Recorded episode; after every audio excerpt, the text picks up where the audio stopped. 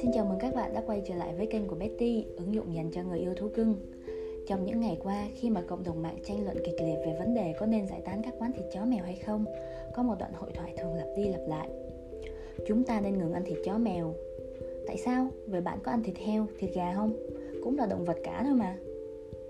Uhm, vốn dĩ, theo quy luật của tự nhiên, con người là loài động vật cao cấp nhất. Việc ăn thịt những động vật bậc thấp hơn cũng có thể nói là điều dễ hiểu và dễ chấp nhận. Nhưng việc lựa chọn ăn con gì lại là một vấn đề khác. Phải, chó hay mèo cũng chỉ là động vật mà thôi. Thế nhưng, bạn nghĩ thế nào? Nếu miếng thịt bạn đang khen ngon đó là của một chú chó vốn được xem như con cái trong gia đình một cặp vợ chồng hiếm muộn. Bạn nghĩ thế nào? Nếu một người nào đó có nguồn an ủi duy nhất ở cuộc đời này là một chú mèo nhỏ, nhưng hôm nay vô tình chú mèo ấy lại xuất hiện trên bàn nhậu của bạn và sẽ thế nào?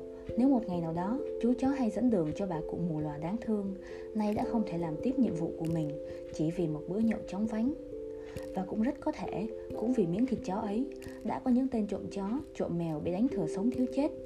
Có thể chính đồng loại của bạn cũng đang phải hy sinh cả tính mạng vì một miếng thịt này. Quyết định hoàn toàn là ở bạn mà thôi. Hy vọng sau bài hôm nay thì các bạn sẽ có một cái nhìn đúng đắn hơn và nhân đạo hơn về việc ăn thịt chó, thịt mèo Xin chào và hẹn gặp lại các bạn ở những lần sau.